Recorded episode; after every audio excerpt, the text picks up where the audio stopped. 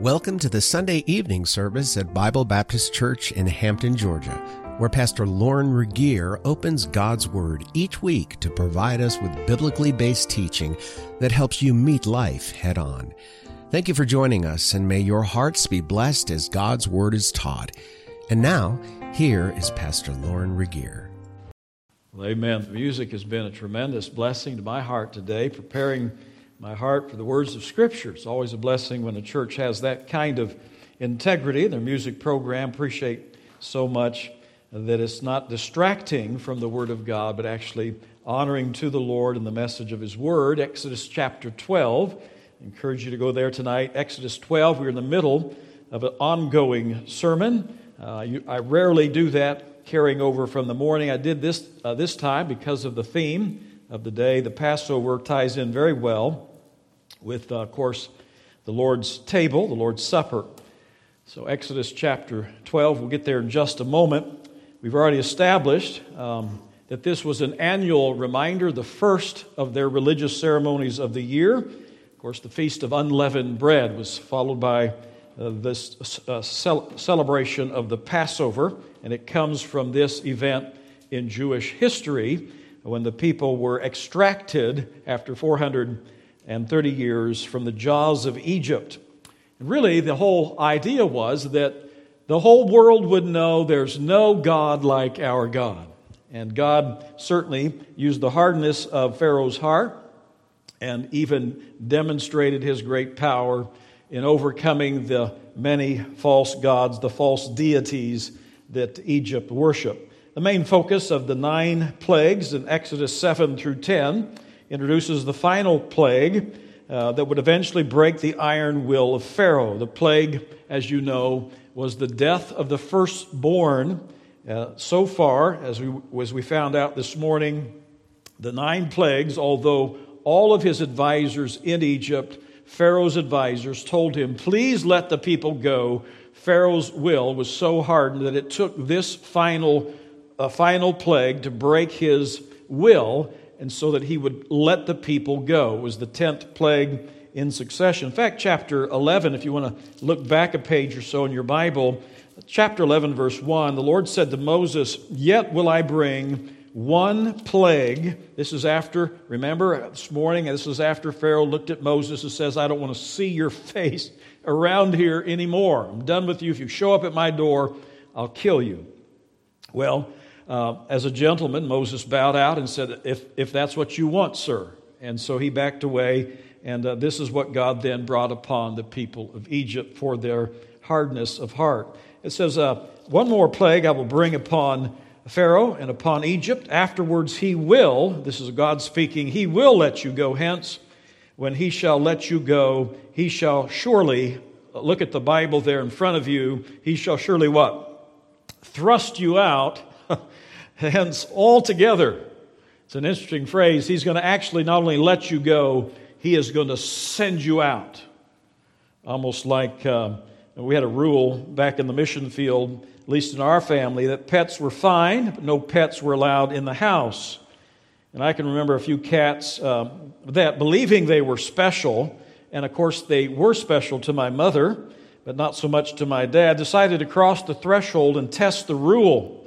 My mother uh, bless her heart, would, would pick up the cat and pet it gently and then set it outside. Our doors were pretty much open in Brazil because of the heat, and the cats were, you know, the neighborhood cats would kind of wander in. Mom would pet the cat, set it outside the door, and kind of shoo it away. My dad had another, another protocol with cats that wandered in. And I can remember this. In fact, this was the phrase in our family that was the result. Flying cats is a thing. I would look out and dad would thrust the cat out of the door. I know you cat lovers are looking at me with uh, fire coming out of your eyes, but I remember, I can remember out of the open windows and out of the door, the cats flying through the backyard as dad was not as gentle with the cats as my mother as it should be. Amen. Well, here is what he's saying. Not only will Pharaoh finally let you go, he will thrust you out. We see that at the end of this tragic uh, night in Egypt. Chapter 11 is preparatory and predictive. The Lord is preparing Moses' heart and the people's heart for what is going to happen, the great devastation finally through the death of the firstborn. Now remember, there's been three series of three uh, uh, pestilences or plagues, and I won't test you on that. But the river turned to blood, there was frogs and then lice. Uh, or flies, swarming insects or beetles, pestilence, disease, boils. That was the second triad. And then the last trio was fire and hail mixed together, followed by locusts that really decimated crops all through the land. And then finally, darkness. And I would remind you that in all of these plagues, as far as we can tell, the people of Israel, the sons of Abraham, the sons of the covenant, uh, were exempted. This is really uh, just because of their connection to the covenant, to Abraham. They were exempted from these difficulties that came up upon the land. And so every time there would be a pestilence that would come and end, uh, people would notice that in the land or the area of Goshen where the slaves were largely occupied, there was no disease, there was no destruction, there was no devastation. In fact, the Bible says when it came to this pestilence or this plague of light and dark, for three days it was dark. Or at least there was a period of time that it was dark. And there in Goshen, there was, there was no darkness. Can you imagine living in Egypt during this plague and walking from utter darkness or sheer darkness across this, this light where the Jews lived and just wondering now. And the God did that, the Bible says, in order that there would be a difference. He would make a difference between, of course, the Gentile idolaters and his people. Uh, Genesis 3, at the calling of Moses, says in chapter 319, I am sure uh, this is kind of working uh, this uh, kind of looking forward to what the king of Egypt would do. Chapter 319 says, I am sure that the king of Egypt will not let you go, no, not by a mighty hand. That could be rephrased or put another way. He will not let you go, the Pharaoh will not let you go unless compelled by a mighty hand. And this morning we introduced this message in two parts as God, the one who has a strong hand for the new year. And we spent some time just looking at the drastic uh, difference between the people of God and, of course, the people of Egypt, and the gods of Egypt, and the God who is the one with the powerful, strong arm. And uh, there was an emphasis on God's power in the deliverance of the people of God from the jaws or the slavery in Egypt. God does not want us to forget his amazing power. And I know that we're living a long time removed from this day, but I want to encourage you this year to make much of the power of God in your life, not just over perhaps miraculous things like splitting the Red Sea, although that is the benchmark for God's amazing strong hand in the Old Testament. The benchmark in the New Testament, Ephesians chapter 1 tells us, is the resurrection of his uh, dear son from the grave, right? That is the, the benchmark. Ephesians chapter 1 tells us that is exceeding greatness. Let me read some of those verses. I know we're in Exodus 12, but uh, these are familiar words in the New Testament. Again, the benchmark there is the resurrection of Jesus Christ. That the eyes of your understanding would be enlightened, that you would see, dear brothers in Christ and sisters, what is the hope of his calling, the riches of his glory, and what is the exceeding greatness, finish that, of his power. To usward, or of course, to those of us who are saved, who believe according to the working of, he says it again, his mighty power. The New Testament culmination, the highest benchmark, of course, of this display of power was what happened at the open tomb, the grave, where Jesus overcame death and hell by his own power, the resurrection, which he wrought in Christ, verse uh, 20 of chapter 1 of Ephesians, which he wrought in Christ when he raised him from the dead. And so, if that kind of power is available to us and in us, then there ought be no fear as we approach the next year, right? This year. And some of us are a little bit perhaps on our heels thinking, uh, just like the Jews may have been thinking after 430 years of separation from any kind of religious practice and religious instruction, that perhaps God is dead. After all, we've not seen him work around uh, our parts for a long time. They're in Egypt and God raises his mighty arm and power. That was all really by review of this morning. So they are removed uh, from the death grip that, uh, that uh, Egypt had upon them by the 10th plague. And there are so many similarities that we're going to see here in chapter 12 between, uh, or signs that connect us in this Passover celebration to what Christ did for us on the cross. But we have to understand that Christ himself submitted himself to the slavery, really, or the whips of those around him, just like there's so many connections, right? And, and he stretched out his arms, and, and just as we will see the blood on the lintel doorpost, we see that this is a mark of, of, of the coming crucifixion. And God did that. He took our beating, He took our persecution and our punishment. He shed His blood for our redemption, our buying out of sin. And He's uh, got a wonderful future for us, not on the other side of the Red Sea, but in glory. And so God fulfills all the types, doesn't He, in this wonderful Passover celebration. He was to, he's going to remove us, as He did with uh, Mary, uh, our dear friend, this in fact, this morning, I think it was about 9 a.m., uh, she was finally released from the body of sin and she's enjoying the glories of heaven. And so the power of God delivers. Tonight, just for a few moments, the blood secures and the word assures. We're not going to take a lot of time, but let's read some of the verses in chapter 12. The Lord spake unto Moses and Aaron in the land of Egypt, saying, Again, this is a detail of what they were to do to prepare for the coming night in which uh, the Lord would deliver his people from Egypt. This month shall be unto you the beginning of months. That's why we're looking at this now in our schedule. This was to be uh, an introduction to a new way of life for them. It was exciting to think about. It shall be the, you shall celebrate this in the first month of the year to you. Speak to all the congregation of Israel, saying, In the tenth day of this month, it, of course, correlates in the Hebrew calendar, the Jewish calendar, March, April. They shall take unto them every man a lamb, according to the house of their fathers, a lamb for a house. This was to be a household celebration. And if the household be too little for the lamb, let him and his neighbor next to his house take it according to the number of souls. Every man according to his eating shall make your count for the lamb. You could, you could bring your neighbor into the equation if necessary. Your lamb shall be without blemish, uh, spotless, a male of the first year.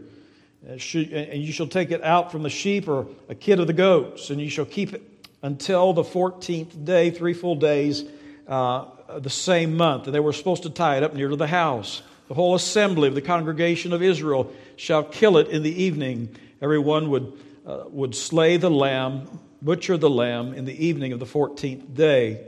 And they shall take of the blood and strike it upon the two side posts and the upper doorpost of the houses wherein they shall eat it. Picture that. There is a blood then on one side of the doorpost, blood on the other side, and then blood above it as well. And they shall eat the flesh in that night, roast with fire, unleavened bread. Of course, we mentioned that this morning. A sign, leaven was a sign always of evil sin, the influence of it. They were to sweep their house uh, and really rid their house and uh, even their recipes of all leaven.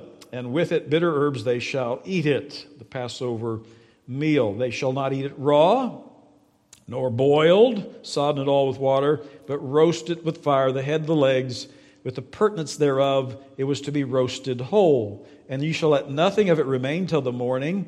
That which remaineth of it in the morning shall ye burn with fire.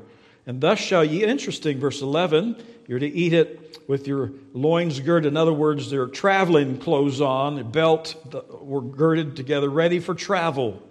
And the reason that is, is because God that night was going to deliver them and they needed to get out of there. I think the Hebrew is skedaddle. No, I'm kidding, but they needed to get up and get moving. And so they were to eat this meal in haste. In fact, men of the house were supposed to eat that ready to travel and with a staff in one hand. Your staff shall be in your hand, and you shall eat it in haste. It is the Lord's Passover. We still haven't really had a good definition of that. For here it comes I will pass through the land of Egypt that night, this night, and I will smite all the firstborn in the land of Egypt, both man and beast, and against all the gods of Egypt will I execute judgment. I am the Lord. This is perhaps the most solemn and sacred chapter in the Old Testament as it comes to God's judgment of the land. And the blood shall be to you for a token or a sign, an indicator upon the houses wherein ye are. And here's the phrase I think you ought to underline if you have not underlined. When I see the blood on your doorposts, I will pass over you, and the plague shall not be upon you to destroy you when I smite the land of Egypt with this final plague. And this day shall be unto you for a memorial. And we uh, hear the words echoing in our mind as Christians in the New Testament this do in what? Remembrance of me. And ye shall keep it a feast to the Lord throughout your generations. Ye shall keep it a feast by an ordinance forever. Let's just stop there. But the directions were very specific about this feast. It's the, uh, the lamb was to be chosen on the 10th day. Uh, again, the month of Abib or Nisan. Lamb was chosen, brought to the house, kept from the 10th to the 14th day, and then um, it was slain on the 14th day. And God is essentially saying, even though you have not yet been delivered, these are things that we want you to keep in advance, in prediction of, in prophecy of this great deliverance. So take this lamb. And I'm wondering as many of them, perhaps this was the first time this was ordained for the people of God. Uh, they were probably thinking, why a lamb? And, and then, of course, they were very familiar with sacrificial system, uh, but it had been a while. And so, why a lamb and why blood here on this side of the door and on the outside, on this side of the door and the top? And I'm sure I can just see some of the little ones as they gathered around Dad as he's obeying this, because he did every the Bible says every Jewish home did this. The questions that must have come up did you know it was six to seven hundred years before execution by crucifixion was even invented or come up with? And yet, already, what do we see? Uh, a predictor of what and how God would stretch out his arms and die for the sin of the world. And there was a picture there, even in the door. Every head of the household was to choose the best spotless lamb or kid goat that they had and teach the significance of the ceremony to the whole family. This was not intended to be a, a celebration to enjoy solo or in solitude. And I think there's a great principle for us as dads and heads of household is, is this that God wants us to take the leadership in and not only doing what God asks us to do in terms of religious uh, discipline, but to be a leader. Uh, this was to be a, a household uh, observance, to be leaders this year with our families. Not to let our wives lead, but to be the spiritual leaders, calling the family together, making much of God's word, His power, remembering by His Word and the study of it, the greatness of our God, pointing often our family to the cross that we are a spiritual family called out by God for His eternal purposes. And as a dad, I'm going to lead in this.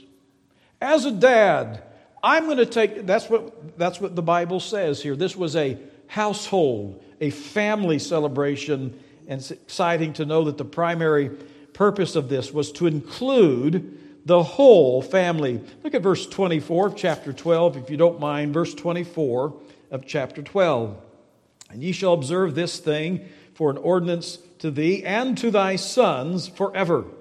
It shall come to pass when ye be come to the land which the Lord shall give you, and already, again, there's this excitement building. You mean we're actually going to get out of here? He's already promising that they will. Chapter 12. When you finally get out of here, and you will, this is the night where you will be released. And you come to the, the, the, land of promise, which the Lord will give you, according as he hath promised, that ye shall keep this service. And it shall come to pass when your children shall say unto you, What mean ye by this service that ye shall say, It is the sacrifice of the Lord's Passover? When God in Egypt saw blood on the post, he passed over those houses, and no death came because there was already death provided by the substitute lamb, who passed over the houses of the children of Israel in Egypt when he smote the Egyptians and delivered our houses. And the people bowed their head and worshiped. So the lamb was selected, kept three days, and slain in the evening of the 14th, all leaven removed. The blood was besprinkled on the doorposts and lintel with hyssop, um, a bitter herb, and then there was a sign of the cross, as I indicated, well before that form of execution was ever, ever in, plan, in place. And so it was fascinating to me that already God is preparing the heart of the people not only for a great deliverance from Egypt, but what? For the greatest deliverance of all from sin. And uh, how important it was them to understand. Abraham, as I mentioned, the sons of Abraham were literally exempted from the other nine uh, plagues. But in this particular plague, they were asked to participate in what is called this sign. Every one of the Jews uh, had to put this blood on the post of their door or they would be killed. What does that tell you? God didn't ask the Jews to, to participate in any way in any of the plagues, and they were exempted, kind of by gratis, because they were connected to the sons of the covenant. But in this one, he says, You, you either do this or your firstborn is going to die. What does that tell you? I know it's a big Sunday school class tonight, but it tells us that sin is not an Egyptian problem, it's universal. The blood has to be appropriated and applied to every house, to every home, to every heart, Jew, Gentile, bond or free. And so that's the real significance. The blood secured their freedom from the sword of the death angel, not their birth. You're not going to get into heaven because you know somebody that, that's saved. You're not getting into glory because your parents got saved. You have to appropriate the blood to your life, your heart and life. What a dreadful day then, or night, I should say. It was a night like no other when the destroyer, the death angel, verse 23 tells us, uh, began his, his work, his uh, dreadful work that night. And verse 20, for the Lord will pass through not only the destroyer, it says, for the Lord will pass through to smite the Egyptians when he sees, and when he sees the blood on the lintel and on the two side posts, the Lord will pass over you and will not suffer the destroyer to come into your houses to smite you. Interesting is the cooperation between the Lord and the destroyer. I have a picture in my mind, it may not be true, how closely they worked together, but I do think God certainly oversaw all the angels, including Satan himself, really belong to God. They work God's will by permission. And so the destroyer, glad to kill, because that's the nature of the devil, he he's come to kill, steal, and destroy, was glad to put to death. In fact, the Bible says that in every home, non Jewish home, there was a death, not only in the homes of humans, but in the in the stables and stalls of the animals as well that remain. Many of them were killed already. But uh, this, this combination of God, I see it in my mind's eye, God and the death angel, as they make their rounds through every street, in every town in Egypt, stable by stable, door by door, they flew, house to house, from palace to dungeon, city to country, fields and forests. And mothers screamed that night as the candles began to come on throughout the night, as in every home, the death angel worked his dreadful way, and parents held the lifeless form of their firstborn son in every home. And on they went.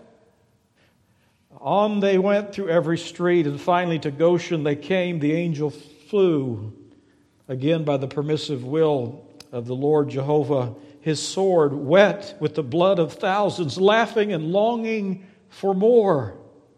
For the Bible, uh, verse 30 tells us of chapter 12, tells us, and Pharaoh rose up in the night, he and all of his servants and all the Egyptians, and there was a cry in Egypt, for there was not a house where there was not one dead. And the devil, even more encouraged by all this death, leaned into the neighborhood called Goshen, where all the, sa- all the slaves lived. He was more than happy to put to death God's chosen people, God's covenanted people. And he comes to this neighborhood, he raises his sword again, and this time he comes to homes where there's blood indicating and marking the doors. And as his hand goes up or reaches for the door to enter the latch and go in and kill as he's killed thousands, the Lord raises his hand and says, No, no. Not here. Not in this house or that one or that one. Look at the door. Look at the posts. These are all marked. The blood is already there. You must pass over. And on this, this destroyer goes and sees house after house where there's the mark of the cross, the blood applied, the lamb, the substitute has already died in the place of that firstborn. The blood secures. When I see the blood, I'm sure the destroyer must have frowned and grit his teeth as his sword hit the ground as God's arm went up and said, Look, the blood has been applied. We don't get to heaven, do we, unless the blood is applied. The blood secures our pardon, the blood secures our freedom. The Savior smiles. The Son is spared by the death of the Lamb. So we saw this morning the power of God delivers. Tonight, the blood secures. When I see the blood, I will pass over you chapter 12, verse 13 The blood shall be to you for a token upon the houses where you are. And when I see that, by your obedience, by your faith, even before the time comes, prepare your heart because it's coming. The death angel, the destroyer, is coming. But when I see the blood, I will pass over you. The plague shall not be upon you to destroy you. I wonder tonight, just us, have you ever applied the blood of Christ to your sinful heart? Have you rejoiced? Have you trusted in that finished work and that alone? Well, what word is it that secures us? Or I'm sorry, that assures us? What word is it? Well, I've just read it a couple times again and again. When I see the blood, I will pass over you. The blood of Jesus Christ cleanses us from what? All sin. Has the blood of Christ been applied to your house, to your heart, to your home? His power delivers, His blood secures, His word assures. Are you washed, marked, protected by the soul cleansing blood of the Lamb? Thank you for joining us today. Please tune in each week for new messages from Pastor Lauren Regier at Bible Baptist Church in Hampton, Georgia. Until next time, may the Lord bless you and keep you and make his face shine upon you.